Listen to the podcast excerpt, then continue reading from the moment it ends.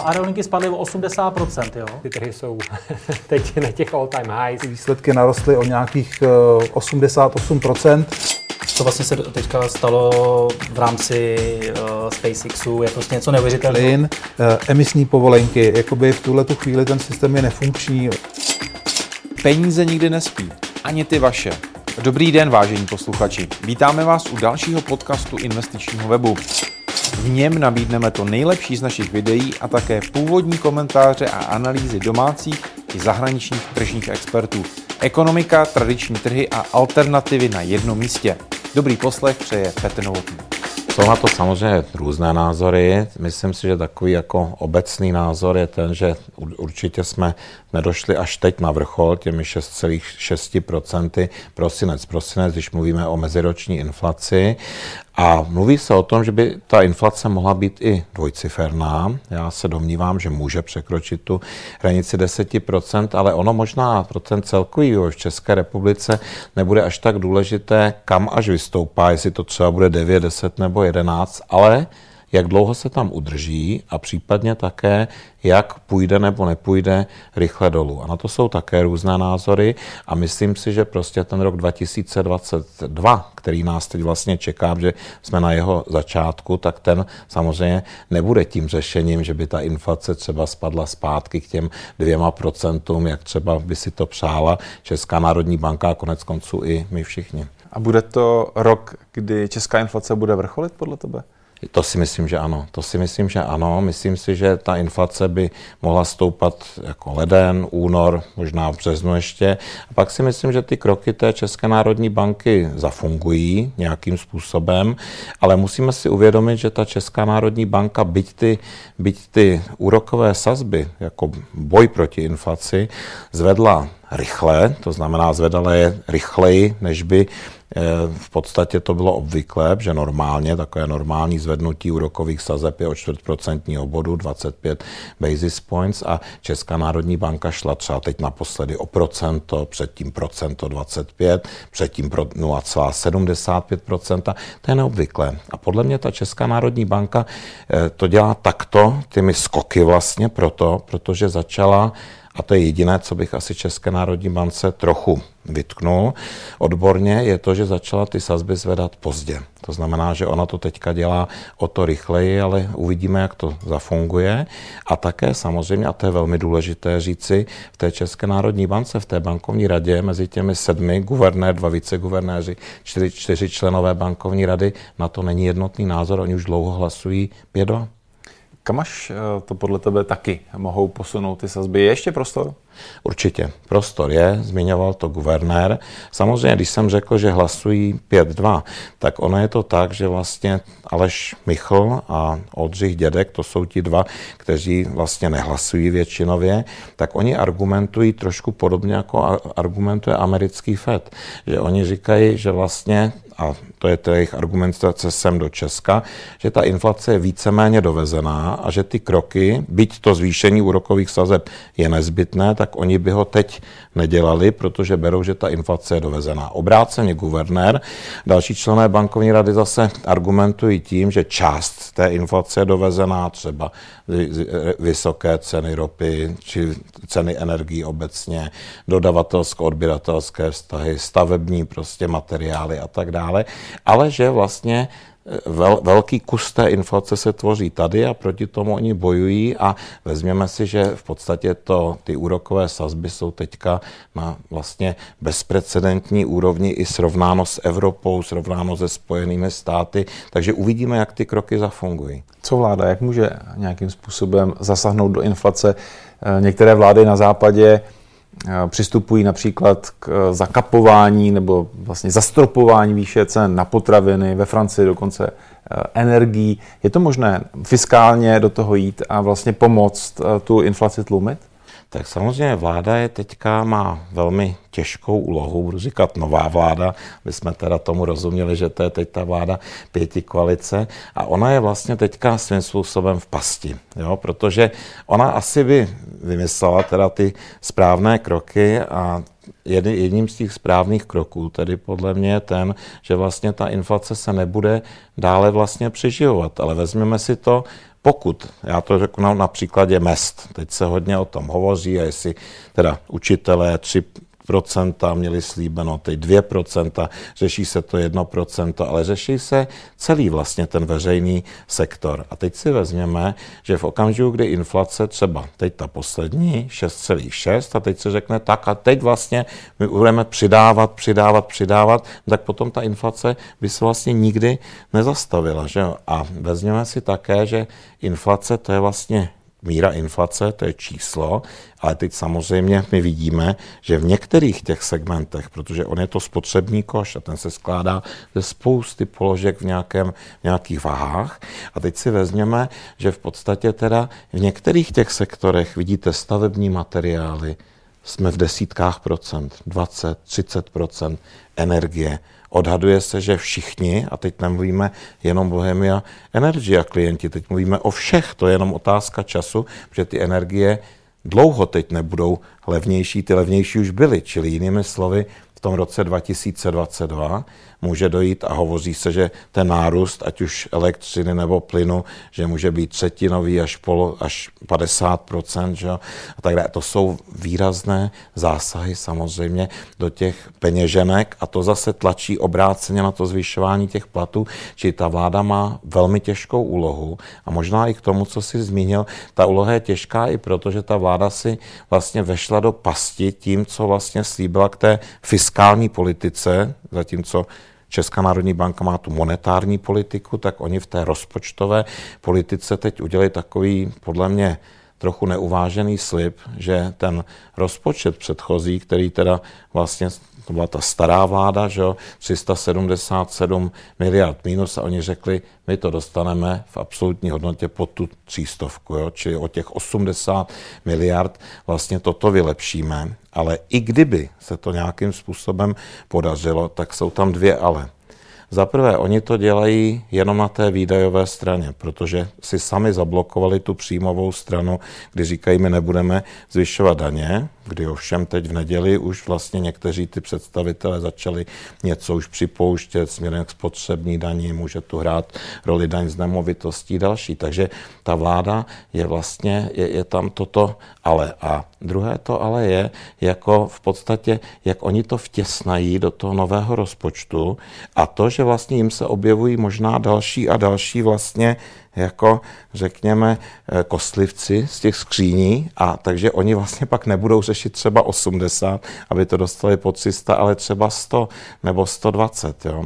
A musíme si uvědomit, že ta příjmová strana, ta je, ta je prostě oslabená každý rok o těch 80 až 100 miliard, který, které se vlastně oslabily když, a teď nebudu říkat zrušením vlastně té superhrubé mzdy, to bylo v pořádku, ale tím, jak se nastavili při tom zrušení superhrubé mzdy ty parametry daňové, no tak tím došlo k tomu v podstatě, že, že je tam výpadek v tom rozpočtu, který je každý rok vlastně těch 80 až 100 miliard a to je samozřejmě dramatický výpadek a e, mluvilo se o tom, že to je na dva roky. Podle mě to už vůbec o tom teď nikdo nemluví, že by to příští rok už nemělo být, tak potom ono to začne žít vlastně to schválené pravidlo tím svým životem a to je samozřejmě špatně. Ještě možná chvilku monetárně.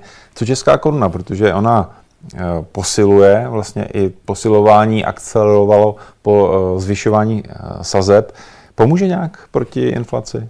Boj proti inflaci? Ano, tak samozřejmě silná koruna pomáhá, ale teď jde o to, jestli ten vliv těch, to zvyšování úrokových sazeb, které znova opakuju, je bezprecedentní zvyšování, ta rychlost, ta dynamika, jo, či jde to v poměrně krátkých intervalech a vždycky skok, jak jsem popisoval, o to třeba procento a tak dále, tak ono to teď pomůže krátkodobě, že koruna je velmi silná, že jo, či koruna může i atakovat, řekněme, proti euru tu 24, 24 korun za euro, ale já e, pořád mám takový prostě dojem z toho všeho, i v jaké situaci právě jsou rozpočty, jak je na tom Česká republika, co automobilový průmysl další, že v podstatě to může být jenom dočasné. Čili ono samozřejmě toto učebnicově platí, zvedne centrální banka úrokové sazby, posílí domácí měna, to se děje, dokonce ta koruna zareagovala vlastně prudce, ale je to vidět více na euru, než třeba na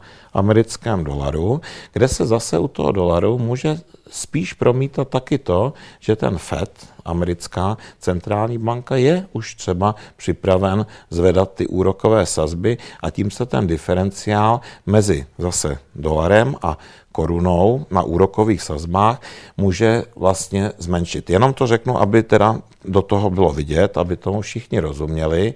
Ten gap, ten vlastně ten vlastně ten, ta mezera, ten rozdíl mezi vlastně inflací a úrokovými sazbami v Americe obrovský.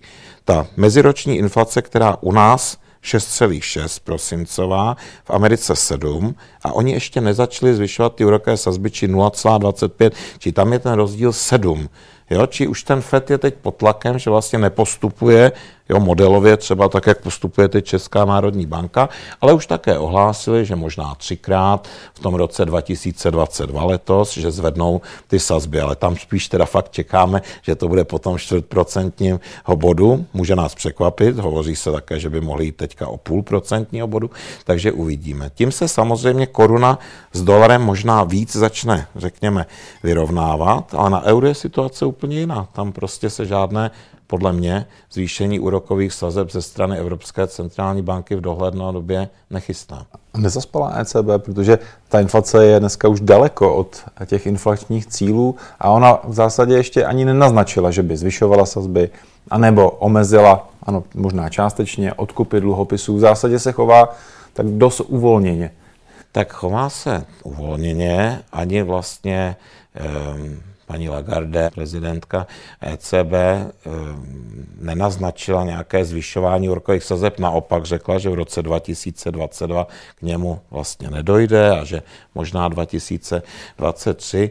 Já se domnívám, že tady je několik věcí. Ta první věc je ta, že to severní křídlo evropské, budu říkat teďka eurozóny, protože vlastně ECB je centrální bankou eurozóny, takže vlastně eh, to severní křídlo má jinou inflaci než to jižní křídlo a jinak, jo, takže vysokou inflaci má Německo, relativně nízkou inflaci má Itálie, jenom abych třeba řekl dva giganty. No a ta ECB musí tady volit, co dělat, ale jako má, máš pravdu v tom, že určitě třeba proti Německu, kdyby to bylo jenom Německo, tak už by ty kroky určitě vlastně museli přijít. Jo. Takže tam to bude nesmírně prostě zajímavé, prostě jak v té divergentní Evropě prostě ta ECB bude postupovat a jak to vlastně bude vypadat dlouhodobě a tím pádem i jaký to při tom přetrvájícím, kdyby Čonobo třeba zvedla ty sazby ještě dvakrát, což to, že ty sazby budou na 4%, když se vrátíme zpátky k nám, to si myslím, že je hodně pravděpodobné, možná budou i pět.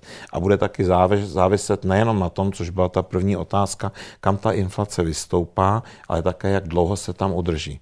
Nejhorší scénář by byl ten, kdyby nastala vlastně takzvaná stagflace, což znamená, že při nízkém vlastně růstu hospodářském by se dlouho držela ta vysoká inflace, čili jinými slovy, kdyby ty zbraně té České národní banky vlastně dostatečně rychle, tam vždycky je nějaké spoždění, ale kdyby dostatečně rychle nezafungovaly. Pojďme udělat takovou investiční tečku. Co na to český středatel investor? Mm-hmm. No tak středatel investor měl teď v prosinci fantastickou investiční příležitost, kterou teda myslím si, že lidé využili a to je to, že vlastně bylo možno nainvestovat, a říkám to v minulém čase, hned to vysvětlím, do spořících dluhopisů, které vydala vláda, či v podstatě mluvíme o tom jako bezrizikové investici. My víme, že nic není bez rizika, ale opravdu je to riziko českého státu. Pořád ten rating máme AA minus, či čtvrtý nejvyšší. A vlastně ten výnos, který dávají ty dluhopisy, kopíruje inflaci. Jo. Kdyby ta průměrná inflace třeba za rok 2022 byla třeba teďka řeknu 6, tak vlastně a ještě je to nezdaněné, tak by ty investoři měli 6% bez rizika. No jenom to, že vlastně to využili ty investoři, dokumentují na jednom jenom příkladě dvě čísla. Byla to 13. emise státních dluhopisů a prodalo se 41 miliard. Za všech těch 12 emisí předtím dohromady se prodalo 37. Jo, či v podstatě srovnatelné číslo. Rychlovka. Jo. No, takže, no ale, ale co se stalo? Vláda teda, a to je podle mě správně, že to jsou náklady další na státní rozpočet, že, které zatěžují, pro lidi dobře, pro pro stát špatně, že? či zprostředkové pro nás všechny taky špatně. To znamená, že ta obsluha toho, toho státního dluhu vlastně je dražší, 6% to je, to, je, to je obrovský číslo, váž kdyby to bylo každoročně prostě a, a to se uvidí. No a v podstatě vláda hned vlastně to zastavila, takže Vlastně to je schválený program a ta vláda vždycky v těch tříměsíčních intervalech zatím to vydávala ty dluhopisy a teď řekla, my to pozastavujeme. Takže teď jde o to, aby, když se bavíme investičně, aby to nějak třeba ty investoři hlídali, jestli prostě ta možnost tady bude dál nebo ne. Takže to není. Pak jsou samozřejmě dluhopisy, no tak ty státní dluhopisy teďka nesou něco jako 3,3%, 3,2%, zase to poroste ještě výš, takže státní dluhopis jako takový pořád je to dobrá investice, některé banky nabízejí prostě třeba 3%, víc, takže takže to je taková, řekněme, konzervativnější investice. No a pak jsou tu akcie. Tak vezměme si, že u nás třeba jako na růstu úrokových sazeb vydělává typicky jeden sektor, to jsou banky. Víme, jak rostou ceny energií, či to, co je pro nás špatně, tak zase, zase těm akcím Česu třeba dodává dynamiku. Čes je dividendová akcie, ale za poslední rok stoupla ze 400 na 800, to zná o 100%, takže to se pak ten výnos sečte, či akcie a plus americké akcie, Google, Facebook, další. Takže to jsou, to jsou samozřejmě varianty, kdo prostě nechce přímo do akcí, může koupit nepřímo nebo přímo akciový fond, ETF a tak dále, e, či přímo může koupit index nebo může koupit akciový fond. No a pak je tu samozřejmě třeba Bitcoin, ale to já možná využiju, to, že si mě takhle vyzval, abych trošku před Bitcoinem varoval. Proti Bitcoinu nic nemám, dobře, je to nějaká inovace a, a je tady blockchainová technologie a, a tak dále, ale nejhorší ze všeho je, když někdo, který do té doby měl všechny peníze jenom v bance na účtu, teď objeví Bitcoin ještě někde tam na tom vrcholu, když byl těch 65 tisíc dolarů nebo něco takového, vezme ty peníze z té banky a takhle je pře- převede všechny do toho Bitcoinu. No a nedej bože, když ty peníze pak potřebuje třeba za měsíc, za dva a pak je ten Bitcoin 40 nebo 38 nebo něco a, a už vůbec psychicky, když teda e, někde řekne, někdo mu řekne, bude to 100, že jo, je to 65 a pak to spadne na 40, tak samozřejmě to, to, ty lidi vlastně nejsou, nejsou investoři a nevyhodnotili ty rizika, neprošli dluhopisama, neprošli akciema, třeba komoditama, akciemi fondama, čili prostě to je potom strašně obtížný a říkat tomu investice a tak dále. A prostě Bitcoin může ta cena být jakákoliv, čili doopravdy je to spíš z hlediska investice, je Bitcoin doopravdy jako kasíno a pokud někdo si chce teda zahrát s tím bitcoinem, zahrát v kasínu, tak teď jsem někde čet, jeden špičkový vlastně poradce americký řekl, dobře, tak vemte si 2% vašich volných peněz, ty, které třeba nebudete potřebovat a ty dejte do bitcoinu, jinak bych předtím nesmírně varoval. No. Takže akcie třeba. Chytrý investor nechodí jen v kravatě. Chytrý investor už dávno nesedí celý den v kanclu. A taky ví, že jsou důležitější věci než grafy a čísla. Chytrý investor má totiž portu. Zhodnocujte své peníze chytře. Sportu. O vše se postaráme a vy si tak můžete v klidu užívat své výnosy. Portu. Lepší místo pro peníze.